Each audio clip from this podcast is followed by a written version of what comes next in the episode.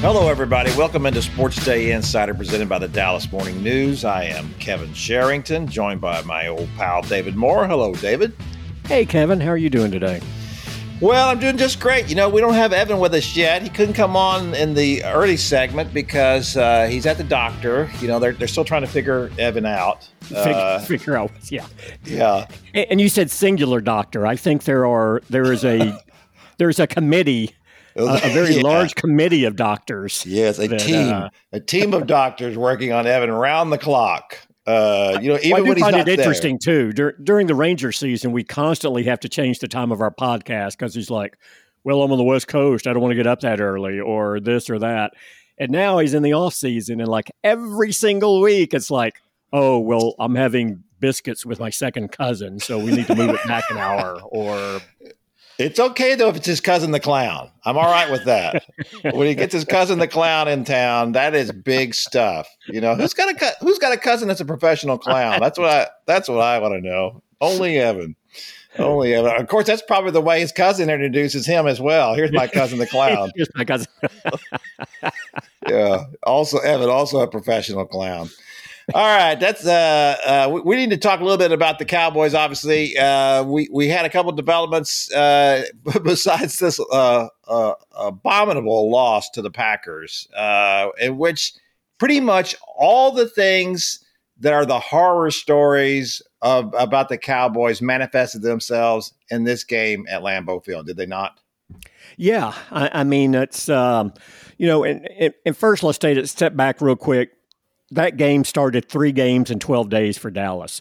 And really, in any season, wherever they are, two and one coming out of that many games in that short of a span is is a goal to obtain, right? I mean, that's good in any season wherever you are. Even sure. a top team, it's going to be hard to take all three of those games. But when you looked at the schedule, Green Bay was the launching point to get you to two and one, right? Uh, yeah. Because you're looking at a split uh, at Minnesota and the Giants within a span of five days on this coming Sunday and then uh, Thanksgiving. So now Dallas has to beat Minnesota in Minnesota and uh, the Giants to come out of this stretch the way they envisioned they would, and, and that's put them in a very difficult spot. Um, I, I, I, will tell you, uh, you know, when they were had a 14 point lead and we're up 28 to 14 going into the fourth quarter. From what we had seen of how this defense had played over the course of the season, I didn't really think there was a way that Green Bay could come back. And yes, I'm very aware of Aaron Rodgers and his long history and what he's done. But the way the defense had played all season, and really you only needed one to two plays made by offense, the offense in the fourth quarter, and that game is over. Um, the fact they allowed that to slip away, the defense over the rest of the way after they went to that 28 14 lead gave up 21 plays for 174 yards and two touchdowns before regulation was over. The offense didn't make any plays. And uh, and uh, you know they allowed Green Bay to score on a not just convert a fourth and seven, but score on a fourth and seven. So just a complete, utter breakdown uh, by the defense. Um, you saw again uh, the, the ground game. To, eh, to me, the most disturbing and alarming thing for Dallas was that at 28 to 14, everything we know and we've seen about Aaron Rodgers was I need to take this game over and win it myself. I've done it before. You've seen it time and time again. I can bring this team back. It's a five game losing streak. I mean, if we lose this game, we're completely out of it. Who knows what happens? I'm going against my former coach. I'm taking over. And Aaron Rodgers, with all those inclinations that we've seen time and time again, went out on the field and said, Nah, I'm fine handing it off the rest of the game and getting back that way and taking a few shots here and there. Uh, to me, uh, that is until what. The, until the end of regulation, when he did have yeah. a little problem with the play calling at that point and told yeah. his head coach as much. Sure. But but again, you know, this is that's the thing about Aaron Rodgers' greatness, right? Is that he's like, I can take it on myself. And the fact that down 14 points, he was patient enough to say, okay, I don't have to insert myself on, you know, every single snap here. I'm happy handing it off three, four, five times in a row and then taking a shot uh, against their single coverage. um, when he was getting single coverage. I mean, it they were inviting him to throw, and he didn't take him up on it. And with the 14 point deficit, he had to know that hey, these guys can't stop us on the ground. Uh, we have them. And uh, so that that was pretty alarming. Now Dallas is looking at a fact where it's allowed 447 yards rushing in the last two games. Um, how do you fix that? You look at Dalvin Cook this week. Uh, you have Saquon Barkley on Thanksgiving Day. You come right out of that. You have Jonathan Taylor, who has been hurt this season, but it's just coming off a game where he ran for what 147 yards or 170 yards. Um, they, it's it's interesting to me. A few years ago, we would look at the Cowboys' opponent and go, oh, that quarterback's going to carve them up. Oh, that quarterback is just going to destroy the secondary. Boy, this is going to be bad. They can't match up with them. Now you look at the remainder of the Cowboys schedule and you go, oh, that running back's going to give them big problems. Oh, wow, this one, how are they going to contain that, you know, uh, running yeah. back? Yeah, that, that's the issue here. Is I, I, think we had two different things going on after after the game and an explanation, which is usually what happens. You know, when you yeah. uh, have a loss like that, everybody's trying to come up with an explanation, and they don't always jibe. Um, you had, and, and Mike McCarthy said this before. You know, this is the way we're built.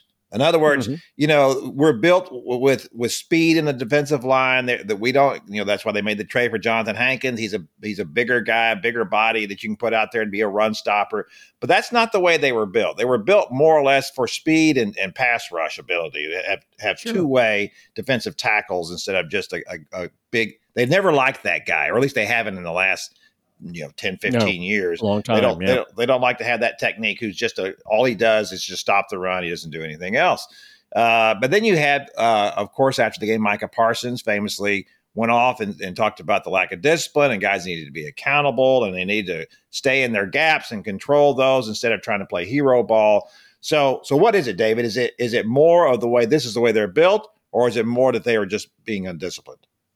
Well one, they are built to rush the quarterback and cover on the back end. Uh, and I have no problem with them being built that way. That's that's where the league was going, uh, and, and, has been.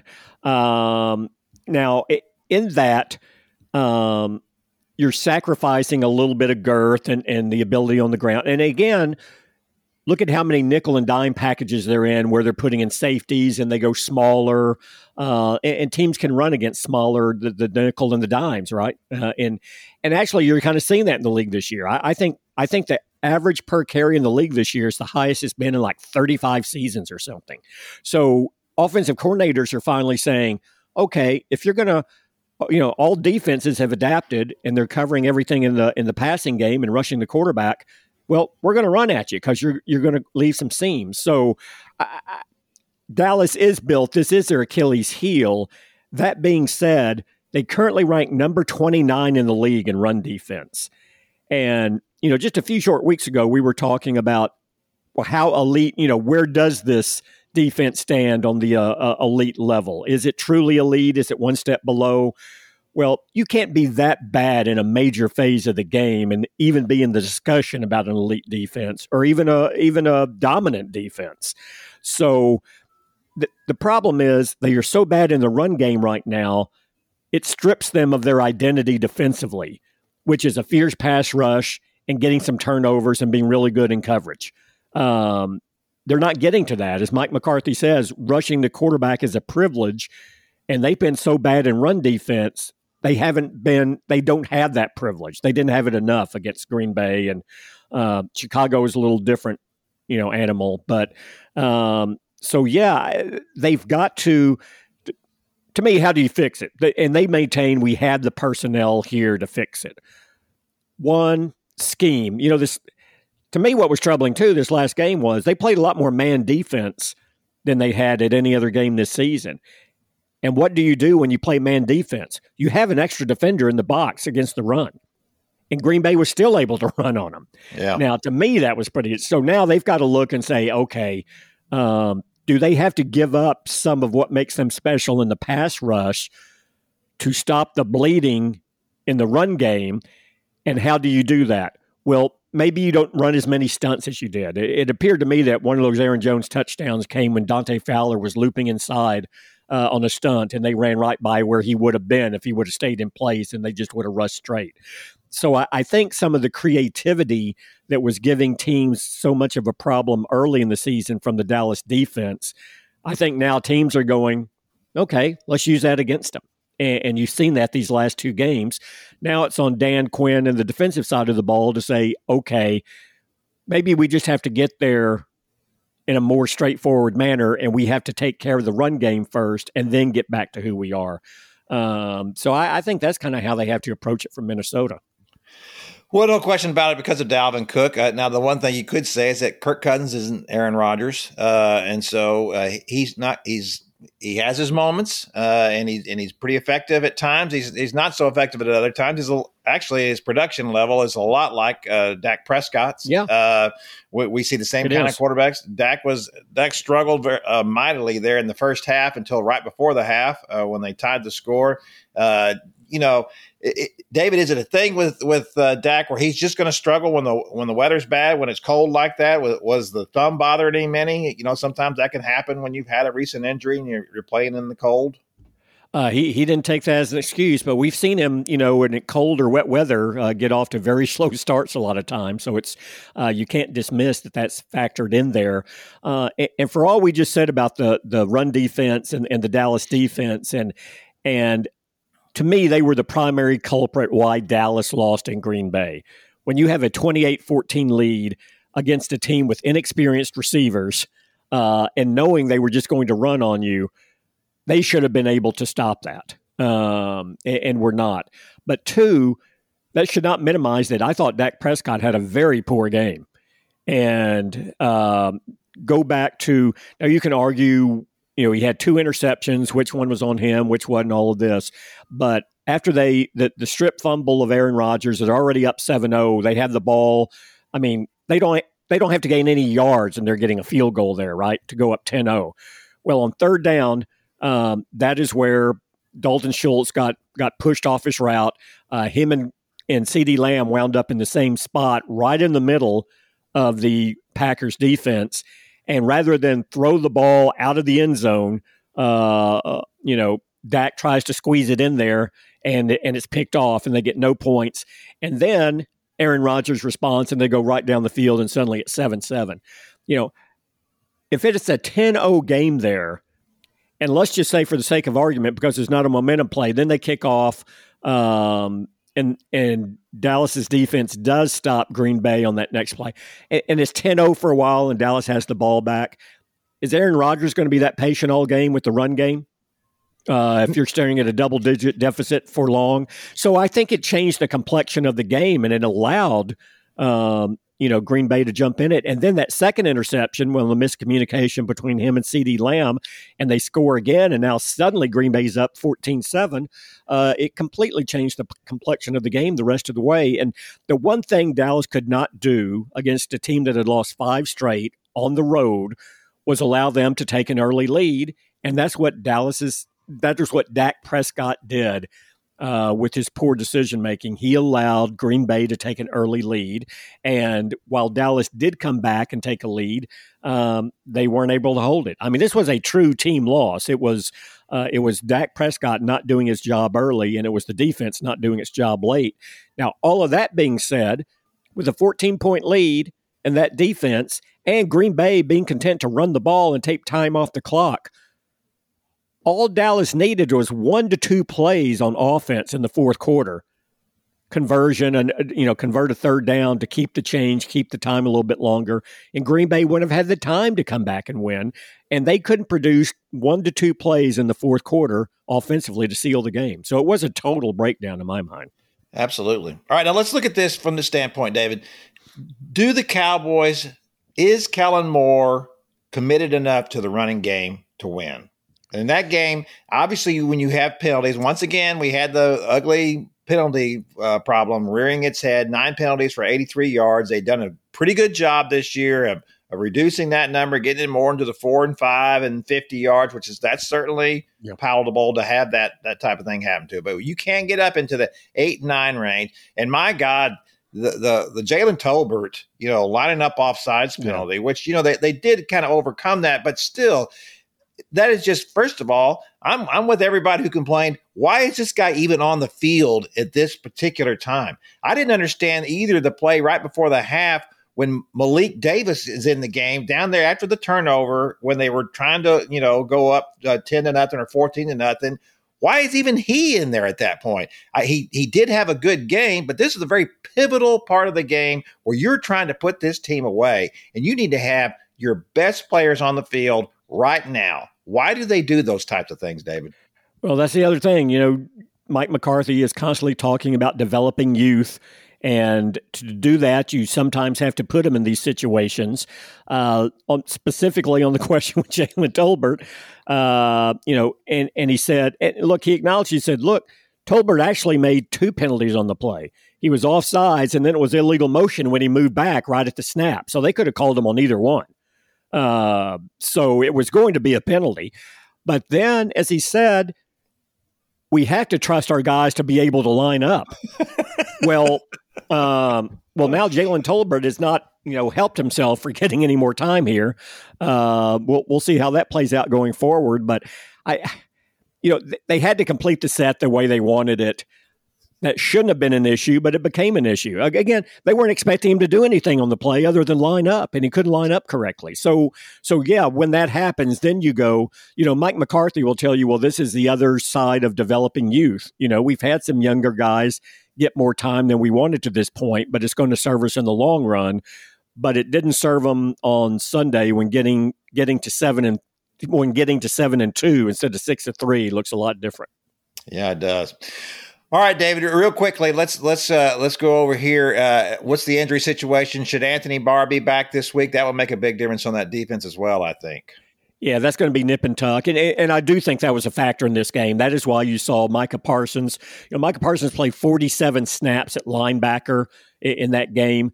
That's more than double what he's played at linebacker in any other game this season. So I think a lot of that was due to Barr's absence, and, and I think also I think it was they anticipated uh, how Green Bay was going to play, but you didn't see him have much of an impact, right? No. Um, so. Uh, yeah, Barr with that hamstring injury, I certainly he wants to play against his his former team, no question about that. But I think it's going to be nip and tuck. Uh, he he's right on the cusp of whether or not he can come back this week. The other guy to look at is Anthony Brown. You know, he's still in the concussion protocol, and you're not going to know until later this week just where he is on that. And if he's not there, you're going to have to go with Kelvin Joseph again. Uh, and you have a receiver on that other side of the ball named Justin Jefferson, who's not a bad player. So, yeah. Um, and, and you saw Rodgers go right at Kelvin Joseph in that game. And I would imagine that uh, Kirk Cousins would do the same, which, which would lead you to believe, okay, are they just going to put are they just going to put Diggs on Justin Jefferson the whole game and say, hey, we got to, or at least most of the game, and say, given our corner situation, if Anthony Brown can't play, this is how we have to go about it.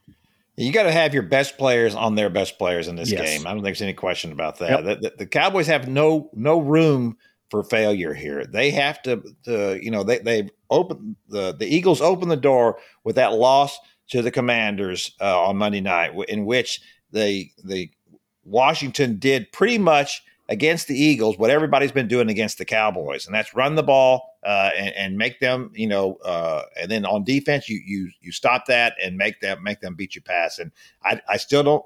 I'm still not a huge fan of Jalen Hurts. I thought was very indicative of what one of the things mm-hmm. that one of the one of the DBs said was that coaches told us that he throws a lot of 50 50 balls, and they've been winning a lot of those 50 50 ball. Uh, especially when you got a guy like AJ Brown, you're probably going to win more of those yep. than most teams are. But still, you're taking chances. Not every They've been rolling yep. dice. Yeah, and I think that that maybe the Eagles are going to start to regress to the mean a little bit here. Uh, they they played very well and gotten a lot of breaks, but we'll see. The Cowboys have certainly got to win in Minnesota, uh, as you said, David. If they came out of this stretch two and one, that'd be very good. They still got an opportunity to do that, but they have to beat the Minnesota Vikings up there. All right, that's going to do it for our Cowboy segment today. And we're going to move over now and talk a little bit about baseball.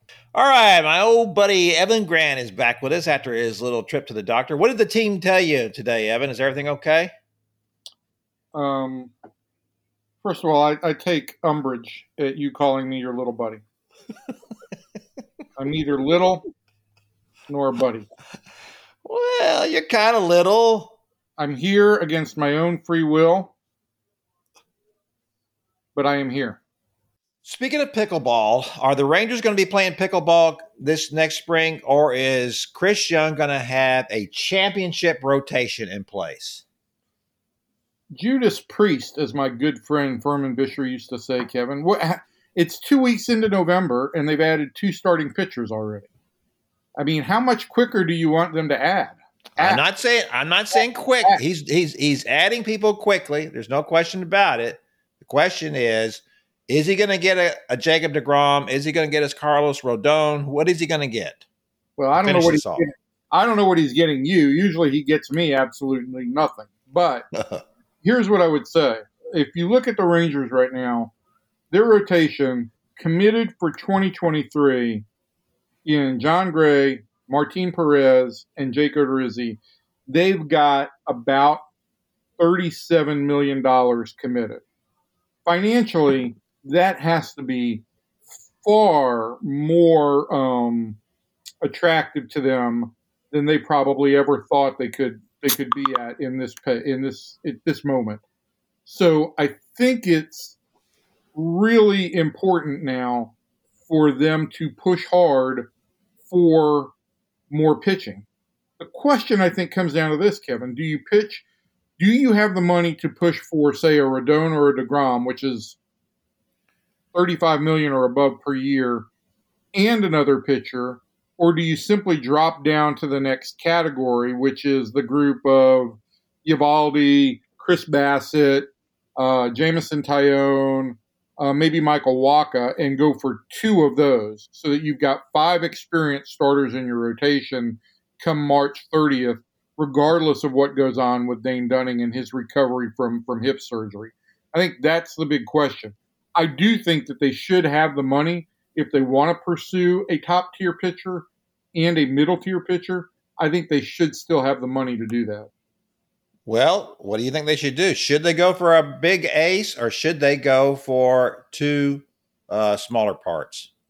Well, I, I I also think the wild card obviously here is the trade market, and and clearly Pablo Lopez of Miami is a very attractive trade piece. And if there's a possibility of adding Lopez via a trade, if that costs you, let's say Justin Foscue um, and Dustin Harris or one of Josh Smith and Ezekiel Duran and Dustin Harris, you have to consider that. And then financially, that certainly puts you in a position to push all in for a Rodon or a DeGrom. Still have five experienced pitchers and be really kind of financially flexible to go and get more relief help and a bat and, and fill address all the needs that this team needs addressed. Now, you know, it's it's not every star-studded answer, but you certainly have addressed every hole that the team would need to fill. If you can't make a trade for one of those guys, then it becomes something of okay, where where's the either or? Do you go get two pitchers? Do you get one pitcher and a and a bat? Do you get one pitcher um, and multiple relievers and drop down on the bat? I, I I think some of those financial pieces still have to come into play. But the only thing that's certain is, as we're sitting here before Thanksgiving, they're in a more financially advantageous situation than they were. If they can get Lopez, great, go and get Lopez, and I'd be happy if they got. Uh, I'd be happy if they got Eovaldi. Um, Bassitt. Uh, uh, no, I'd be happy if they got Eovaldi, Taillon, Bassitt, or Rodon. I'm a little bit concerned about Jacob DeGrom just because of the more recent injury history you know, Rodon's had some injury problems in the past too, but he threw 170 innings this year. Um, he seems to be a little. He seems to be past that. So Degrom, with his age and the and the number of innings he's pitched the last three years, does concern me a little bit for what it's going to take, which is probably going to be 40 million dollars or more a year. But I think that if you go out and you get Rodon, you save a little bit of money, and you can um, also go and address those other pieces that you need to address. All right, I'm going, I'm going to try to be able to speak now without the fact that, despite the fact that there is a cat on your shoulder at this point. So, so the um, cat, which you know, really distracting. Bob is a recent addition to the house, and he's still kind of learning his place, which is any place he wants to be. But um, he seems to like being on my desk when I work, which is a real problem. the other day when we were doing a conference call with Jake Odorizzi, um, a Zoom uh, with Jake Odorizzi after the Rangers had acquired him, he decided to walk right in front of the camera while I was in the middle of asking a question um, on camera. So it was it was um, I was then referred to as noted cat lover Evan Grant. Yeah, right. Uh, okay. Oh, let's move on from that. Uh, so here's here's my. You really don't like animals, Kevin, do you? I'm not a big cat guy. No, my my my my my oldest son has a cat, and it is a, nice cat. I like their cat. Uh, it's the nicest cat I've ever been around. But that's that's the thing about cats. You know, that first of all, they don't care about you. They they couldn't care less about you, uh, and and they let you know that. I get enough of that from humans around here. I don't need it from the animals uh, the lower animals as well. Well, this is true. And, and our other cat, the senior domino, is very much a jerk. This cat seems to actually have some personality. So well, that's, that's, that's great to know. All right, and Evan with his many uh, sound effects once again. Uh, all right, so so here's the thing for me. I'm on Slack, Kevin. Unlike you. Well, I, am on Slack, but my I do not have mine set up to where it makes noises when I get a message. Okay, uh, you can do that. You don't have to get noises when you get a message. I can turn okay? the sound effects off. Yeah, yeah, you can. Okay, let's move on. Uh, so, Evan, uh, so one of the things you talked about is bringing up a bat, and I had to say, I our, our old pal Jeff Wilson, formerly of the Fort Worth Star Telegram, has a newsletter now, and in it he proposed that the Rangers to get a nice cheap bat, a guy maybe you could you could put out in the outfield who could play good defense, and you could platoon maybe uh, with Bubba Thompson uh, would be our old pal um, uh, Joey Gallo. So here's and I, I actually kind of thought, well, you know, I don't think it's I know that a lot of fans would hate that. I didn't think it was necessarily a bad idea because you know the shifts are going to be gone and that's going to help him and, and all of that. But you know what I've decided, Evan, is that what this team needs to add to that lineup more than anything else, and this sounds like a crazy thing to say, is another hitter like Nate Lowe. Uh, what they need is a guy who is going to make contact, uh, who's got a, a, little bit of pop. He doesn't have to have a lot, just a little bit of pop, just somebody who's going to get on base. And it goes back to something I remember when Tom Grieve was uh, was still the general manager, and he was trying to to fix the lineup, which was full of, of, of swing and miss guys at that time in the early 90s. And he went out and got Rafael Palmeiro and Julio Franco in the same offseason. Both of those guys were guys who were going to uh, high contact, uh, and they had some pop, uh, obviously. Uh, but these were guys who were going to get on base uh, and and not only get on base, but be able to you know to drive in some runs as well. So let, us uh, review here. You're number one. You're citing Jeff Wilson and his proposal of Joey Gallo, even though two weeks ago when we ran our free agency guide, we did list Joey Gallo as a possibility. Hmm. Number two, you're advocating that the Rangers should add a good hitter. Is that what you're advocating for? Uh, Evan, I don't know why you're being so ugly to me and to our our my, our old pal, uh, you know, who, who used to work with you in the press box, and apparently and apparently you hate him. And I had no idea that you hated him and wanted to be so ugly about this. But but boy, be a hater, Evan. Go right ahead. The, here's the deal with Gallo, and I mean, I when when I wrote about him two weeks ago, I, I, I mentioned this. The shifts going away are certainly enticing for left-handed pull hitters, and it makes you think that some of those guys will have upticks in performance. The problem with Joey is he misses too much in the strike zone. You look at the numbers and the times he swing and missed and the rate of swing and misses in the zone. It's not that Joey's an undisciplined hitter. It is that he misses in the zone. His bat stays on one plane. If the ball moves up or down, he doesn't seem to, his swing doesn't seem to adjust. And that's a problem. Yes, there may be some more hits that fall in because there will be some degree of a change in the shift. But I don't think it's going to be enough to make a significant difference if he's not making more contact.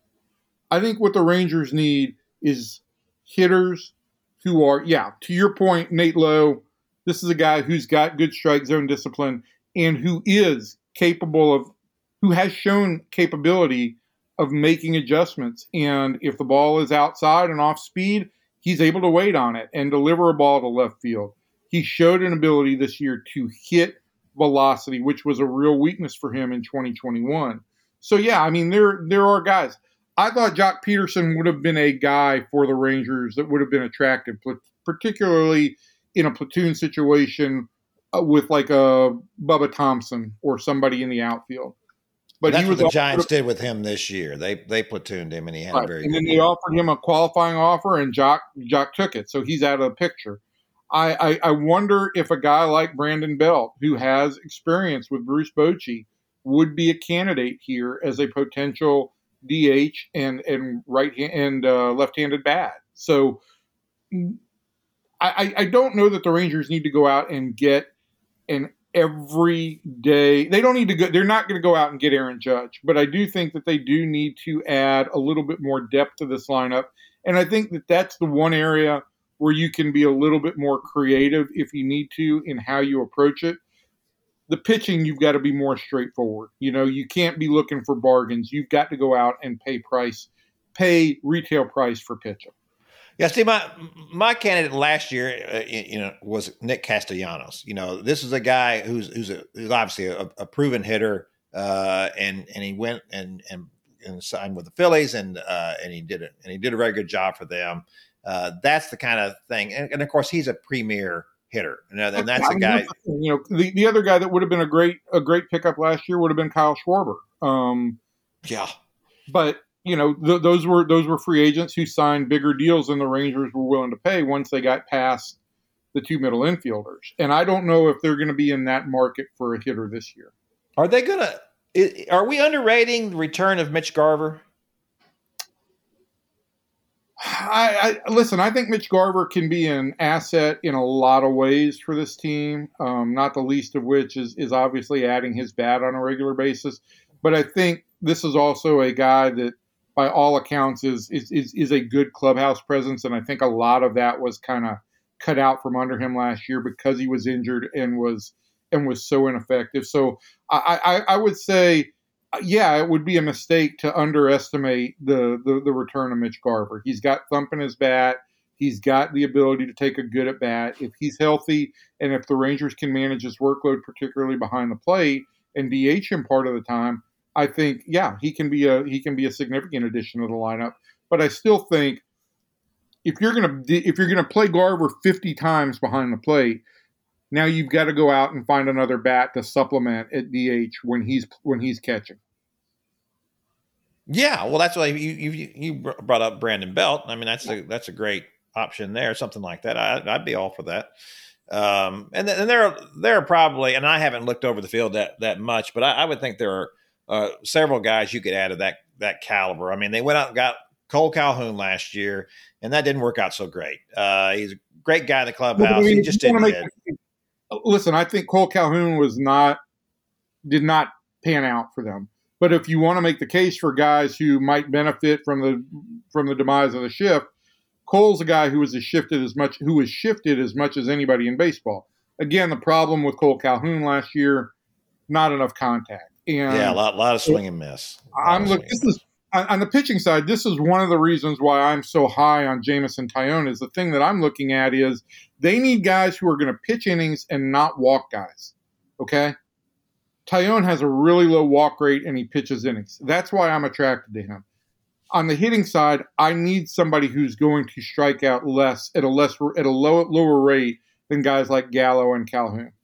Yeah, yeah, no question about it. They need to be adding some bats to do that. You you just need, you know, uh, you you can't be betting all the time on the upside here that well maybe maybe he can work some things out here. They, they need to get an idea of these guys getting on base because that's going to make quite a difference on this team. If you can get some guys on base in front of those guys at the top of the lineup, the guys at the bottom of the lineup at least are getting on. I know that was the attraction of a guy like Josh Smith. Everybody talked about his on base percentage when he first came up. Absolutely zero pop though if he's not gonna if he's not gonna have any power whatsoever, he's got to get on the base a lot. He's got to have an OBP of about 370 frankly. But the upside you're betting on, right, are the young players, are the guys like Ezekiel Duran, like Josh Smith, like Bubba Thompson, like Leody Taveras. That's the upside you're betting on. You need more stability and consistency um, throughout the rest of the lineup. You can bet on some upside, but the upside you're betting on here is your own prospects. Well, absolutely. You don't want to bet on uh, veterans that much, unless it's a guy coming back from something that's, that's happened, and then maybe maybe so. Then okay, uh, that that's always interesting to me to talk about that kind of stuff. And let me just say really quickly, I'm going to do a David Moore thing. Uh, really quickly, of those guys that you just mentioned there, who do you feel the best about of that those four or five young guys? Who do you think next year has the best chance of being a really nice everyday? Well, I don't know if I want to say everyday because I'm not going to limit a guy like Duran or Josh Smith, who are probably not going to be in the lineup that much. You know, I, I listen. One, I, I, feel like if the Rangers are going to acquire a pitcher, one of Josh Smith or Ezekiel Duran is probably going to have to be involved in the trade. Um, if Duran remains here, I think he's got the most complete bat of the of the group. Um, all of them have different tools. Um, as we talked about, Josh Smith hustles, had good plate appearances. Bubba Thompson has incredible speed and is a great defender. Um, but the thing that plays in the big leagues most is your ability to hit, and I think Duran's got the biggest bat of that group. Yeah, me too. Me too. All right. I'm not including Josh Jung in that group because I, I, I I think the the indication is Josh Jung is an everyday third baseman. He's going to be an everyday third baseman. We're talking about guys that we don't know how they fit into the plan right now. I got to tell you about Josh Jung. Uh, the, the swing and miss bothered me uh, at the end of last year, but I, I, I think this guy is going to be a big time player. I, I, do believe that they they have hit on a, a draft pick there. Uh, the, the, other one, maybe not. They left him exposed, Davis Wendzel, that same year uh, to the Rule Five draft. It'll be interesting to see what happens with that. But uh, I think Josh is, Jung is going to. I think there is real feeling in the organization that Josh Jung is everything you would like a modern hitter to be, and um, I also think that he's the kind of guy who's liable to have taken what he got in September and it was valuable and apply it going forward. Yeah, me too. All right, that's going to do it for the baseball segment of our podcast. We've talked about the Cowboys, we've talked about the Rangers, and now let's talk a little bit about college football. As we're taping this on Wednesday, Tuesday night, the um, CFP rankings came out. No real surprises. Everything went pr- pretty much uh, by uh, by Hoyle here. You know, it's it's funny. I I, I wrote a column uh, last week, uh, or maybe it was the week before, uh, uh talking about the you know I, I, wouldn't take anything for granted if I were TCU uh, because uh, of what happened in 2014. And and everybody seems to think, oh no, you know they're they're fourth right now. If they went out, they'll they'll be in. Listen, I you know, one of the, the one of the things they talked about back then with the CFP when they justified the fact that they bounced TCU from third to sixth after a 52 point win was that oh well we don't just what happened the week before in our in our rankings has nothing to do with the next week you know every week is a new week so I wouldn't necessarily assume anything can happen here because we always have the possibility of what can happen in the SEC right uh, we we always have the possibility that what if what if LSU wins, you know, the the uh, SEC championship game? Well, Are they really going to leave Georgia out? But let me. I, that's the big one that's out there, and I mean, I, I, don't know if you'd be able to knock Georgia out at, at eleven and one or not. I don't think so. My question is, let's say TCU does run the table, right? Let's say they, they, they finish unbeaten. USC has Notre Dame this week, UCLA, and then the Pac-12 championship game, which I assume would be Oregon. I think, right? Yeah, I think so. Mm-hmm. So they've got three top 15 programs in the next three weeks, potentially. Would that jump? That would a one-loss USC team at that point jump ahead of TCU? You know, I, I, think it's a possibility because because here's the reason why. Because TCU's wins now, when they had that streak in October where they won four uh, games in a row, I think it was four games in a row against ranked teams, it's not looking as good now because those teams okay. that they beat have not played well. You know, uh, and and frankly, you know, not listen. I was at that Texas TCU game their defense played great. They did an unbelievable job stopping Bijan Robinson, and you know who's who's probably the best. I mean, there are people earlier in the year saying that Bijan Robinson might be the best player in college football. Uh, I, I, think that was a, a, stretch to say that, but he's certainly one of the top two or three running backs, and maybe maybe is the best running back in the nation. And they held him to, to 28 yards, 29 yards rushing it. You know, they did a phenomenal job of that.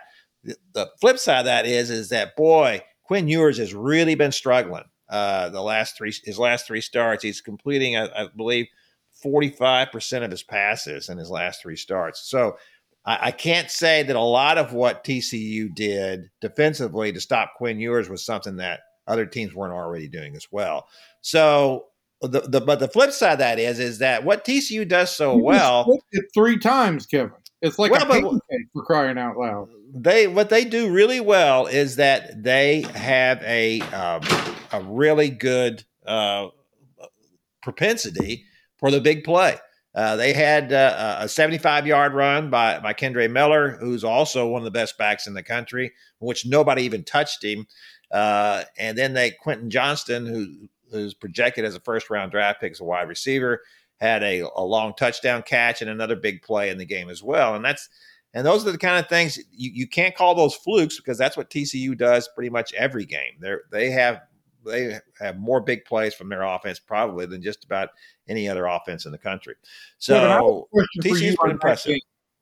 And I think you may have addressed this, or our old pal Kirk Bohls did, or both of you did. But is there conversation now that, hey, TCU got the guy that Texas should have gotten?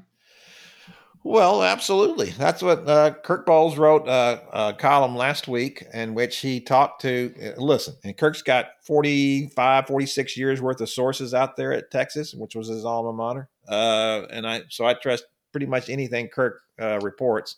Uh, he talked to people who told him that Chris Del Conte, the Texas athletic director, had a deal basically done with Sonny to be the next coach. from what what I've been able to gather as well, uh, it wasn't just a, a, a, late thing either. That apparently that deal had been in the works for a while, and that Sonny was thinking that that was what was going to happen.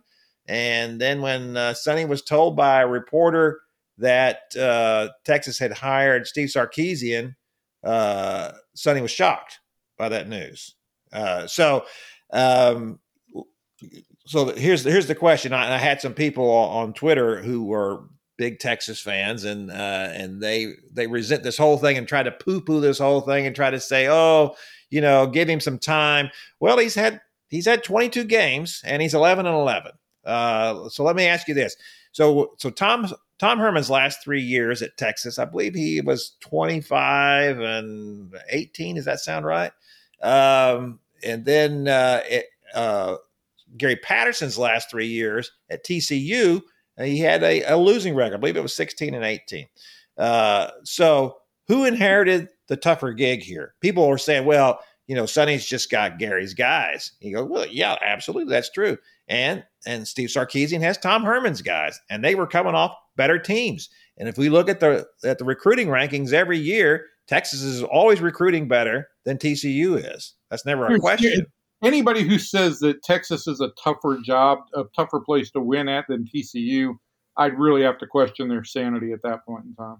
Yeah, there are political issues at Texas that you don't have in other places. But yeah, but look, you got all the resources, you got all the talent in the world. I have people tell me all the time, why are you so hard on Texas? And it's like, come on, I'm not that hard on Texas, first of all. And secondly, when you have all these kind of, you know, to whom much is given, much is, is required. I mean, come on. You, you, have got everything you could possibly want. Sonny went to TCU, took a program that really was kind of floundering the last three years. It's one of the reasons why Gary Patterson, a legend, got fired in the middle of the season.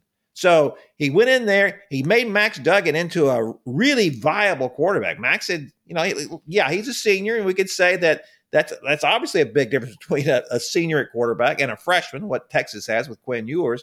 But Quinn Ewers is going backwards right now.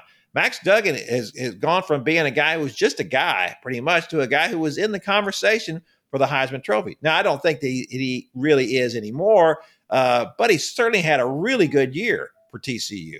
So Sonny's done a phenomenal job. You know, the whole reason why Steve Sarkisian got the job at Texas was not because of his head coaching record, right? At Washington and at USC, very mediocre uh, record at, at, both of those places.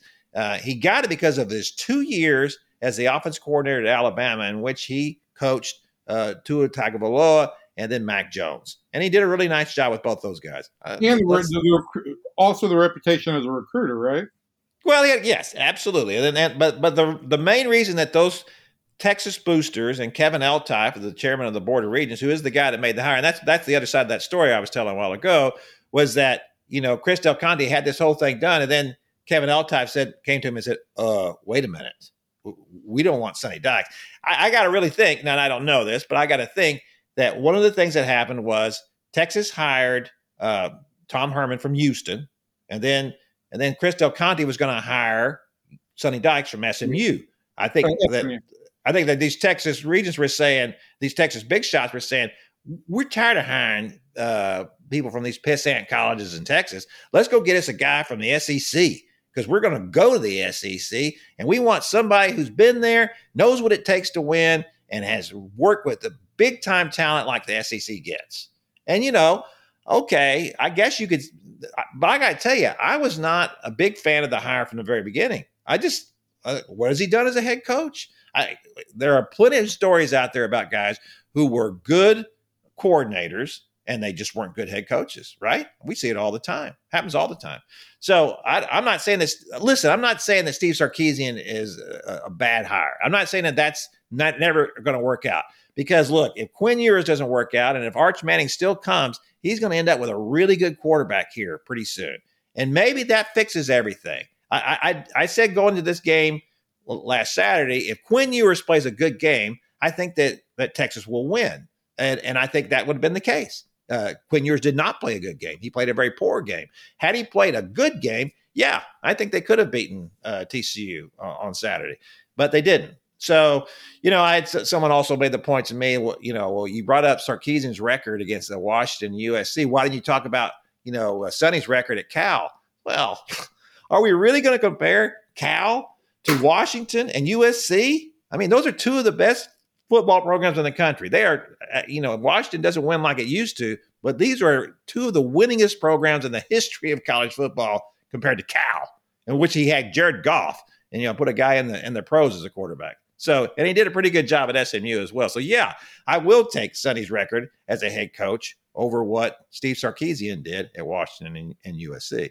So, at any rate, do they have, you know, should they have hired uh, Sonny Dykes? Well, I, I think that uh, if I'm Chris Del Conte, I'd be feeling pretty good about the fact that that's the guy I wanted, even though he came out and said all the right things to Kirk, in which basically he said, "Oh no, those were just conversations." And if you're Chris Del really Conte, you feel pretty good about that's the guy I wanted, even though that's the guy you didn't end up with. well, I got to tell you, you know, uh, at least he could say that, right? I'd, I'd, at least feel good saying that. Listen, the, the what you get from uh, from all the talk and, and uh, reporting is that Chris Del Conte is looked at as a guy who's a fundraiser, uh, but other people are making the big decisions uh, on, on, coaches like that, and which obviously is what happened, right? Uh, Kevin Eltife made that call along with some other select boosters that they wanted Steve Sarkisian. So, you know, they went over the the athletic director's head, which that happens occasionally, uh, but it always suggests that maybe uh, priorities aren't straight here, right? You know, I don't understand how Texas ends up the way it does. Uh, and, and certainly it did not, and it has not worked out at A&M with Jimbo Fisher, right? His record is no better after what 50 something games than Kevin Sumlin's was at the same point. As a matter of fact, Kevin Sum- Sumlin is ahead of where Jimbo was at the same point in their careers uh, at A and M. But so at I, least the Aggies went out and invested in it. We can we can make fun of the ten year contract, which you know is still a ten year contract because they rolled it over and it's ninety five million now instead of seventy five million, and and that's a lot of money. But at least they spit big. They went big. When has Texas ever gone big at uh, with their football coach. So Never. I have, I, as a complete non sequitur, then I have this question for you. Speaking of coaching prospects, where is Deion Sanders coaching at this time next year? Well, that's a good question. Uh, you know, I, I recommended that he go to Auburn, and uh, and that would be that would be an interesting hire just because you'd have the uh, the guys on the same Aflac commercial coaching in the same state. I think that'd be great. Uh, but uh, yeah, I think that Deion probably is going to be able to get himself a job someplace else if he wants it. He, you know, the question about Deion was, you know, as as it is with all uh, former formerly great athletes, Hall of Fame athlete Right? Yeah, a Hall of Fame athlete. Does he really want to work this hard? Almost none of them do. You know, they all made their names for themselves as players. They don't have to do anything now. Do they really want to work hard enough to do this? My experience has been they don't. I, am not, but I'm not going to say across the board that's the case. Uh, Deion's done a great job at, at, Jackson State, so you know maybe he I, I, maybe he will think, do that. I honestly don't think great is a strong enough word. I mean, based on based on the fact that he was go he, he didn't go to a power five school right? He went to a SWAC school that didn't have a whole lot of of visibility. He's brought visibility. He's brought competitiveness there. Um and and, and if you're going to go into coaching going into coaching at, at, at that level rather than having the resources of a power five school that's an even harder job yeah, I think it gets easier for Deion from here if he wants to continue coaching. I wouldn't say easier. Look, I'm, I'm just going to say this: he's done a great job. He's recruited some really good athletes to come there, that's that's been really good. And when you get really good athletes at that level, then you're going to win some games. You know, uh, I I think he's he's done a really good job. I it's it's just a different animal when you get in the SEC. I mean, boy howdy, if he goes to Auburn, I, I don't know why everybody thinks Auburn is such a great job. You know, it it's tough. It's not even like it is in Texas with A and M and Texas. Those schools are more equals, right? Even though Texas has the better pedigree, they've won more championships and all that, uh, and, and, certainly more recently. Uh, but A and M's resources are the same. You, you, I'd say that they go they go toe to toe, right? And when they play each other in the SEC, they'll go toe to toe. Auburn and Alabama, Auburn has has had its moments, but Alabama is a national program man, that's a tough job. Why would you want it? I don't know why you'd want it. I if I was good enough to get that job, I'd want another one. You know, I'd want to go someplace else. But you know, you, you hear all kinds of things. Listen, Lane Kiffin, he might want to leave Ole Miss to go to Auburn. You know, uh, Lane Kiffin might want to leave Ole Miss to go anywhere. Uh, that that's just his history and the kind of stuff that he does. But uh, but we'll we'll see what they do here. Uh, just before we get out of here, I just want to you know kind of reiterate. So so what we got basically, uh, if, if TCU wins out, let's just go ahead and close on that. If TCU wins out, yes, they should. I, I do think that they will get in the CFP, and uh, and I and I think that it will be that is the only obviously the only prayer for the Big Twelve. I don't think that USC will jump them because uh, because USC is in the same boat essentially that uh, TCU is. First year coaches, uh, neither conference really great, uh, and TCU has been there all year long, and they're undefeated. How, how do you really jump uh, an undefeated? You know, if if if it were LSU with one loss, you know, then I, I would see that as a possibility. I, I just don't see it with USC. I I I mean, listen. you start looking at schedules, right? And well, that's the thing. That then that's it. Then the committee could talk themselves out of anything. But I'm just going to say, if for everybody who said, "Oh, they're already fourth, they're going to be in it," you know, and you know, Michigan and Ohio State, one of those two is dropping out. TCU might even move up one to three. Uh, listen, they better hope they move up one to three because you, you certainly don't want to play, be playing Georgia in the in the first round of the playoffs. That I, I, I think you know, if Georgia doesn't win the national championship again, uh, I think it uh, that'll be a huge failure for the Bulldogs. So I know that's a that's a, a good way to end it for you, Evan. I, I listen. I it, as far as I'm concerned, it's it, it's all gravy. They won a national championship last year. They are playing really, really well this year. The same thing applies to Georgia that I think applies to so many programs, and you you've already referenced it, right? you don't know what you're getting from week to week at quarterback there. Um, yeah. I, I, was convinced that there was no way that they could beat Tennessee if Stetson Bennett threw the ball, and then he had a great quarter throwing the ball, and they took a, a giant lead. So I, I don't know. I, I, that defense is impressive. I think they are the best team in the country. I don't. I, I, I don't dispute that they are the best team in the country. But well, they they play great defense, and that's that's what that's do. what. Yeah, you do. But once you get to the playoffs, I mean, anything is possible. That is correct. All right, that is going to do it for our podcast this week. Thanks for tuning in with us. We'll be back next week, and maybe we'll have everybody in the room all at once. That would be really be great. Everybody could be knocking heads and talking about stuff and, and, uh, and all the rest of it. So Bob will be back too. Yeah, there we go. That'd be that'd be super great. Yeah, more cat. All right, from everybody in here to everybody out there, thanks, and we'll see you next time.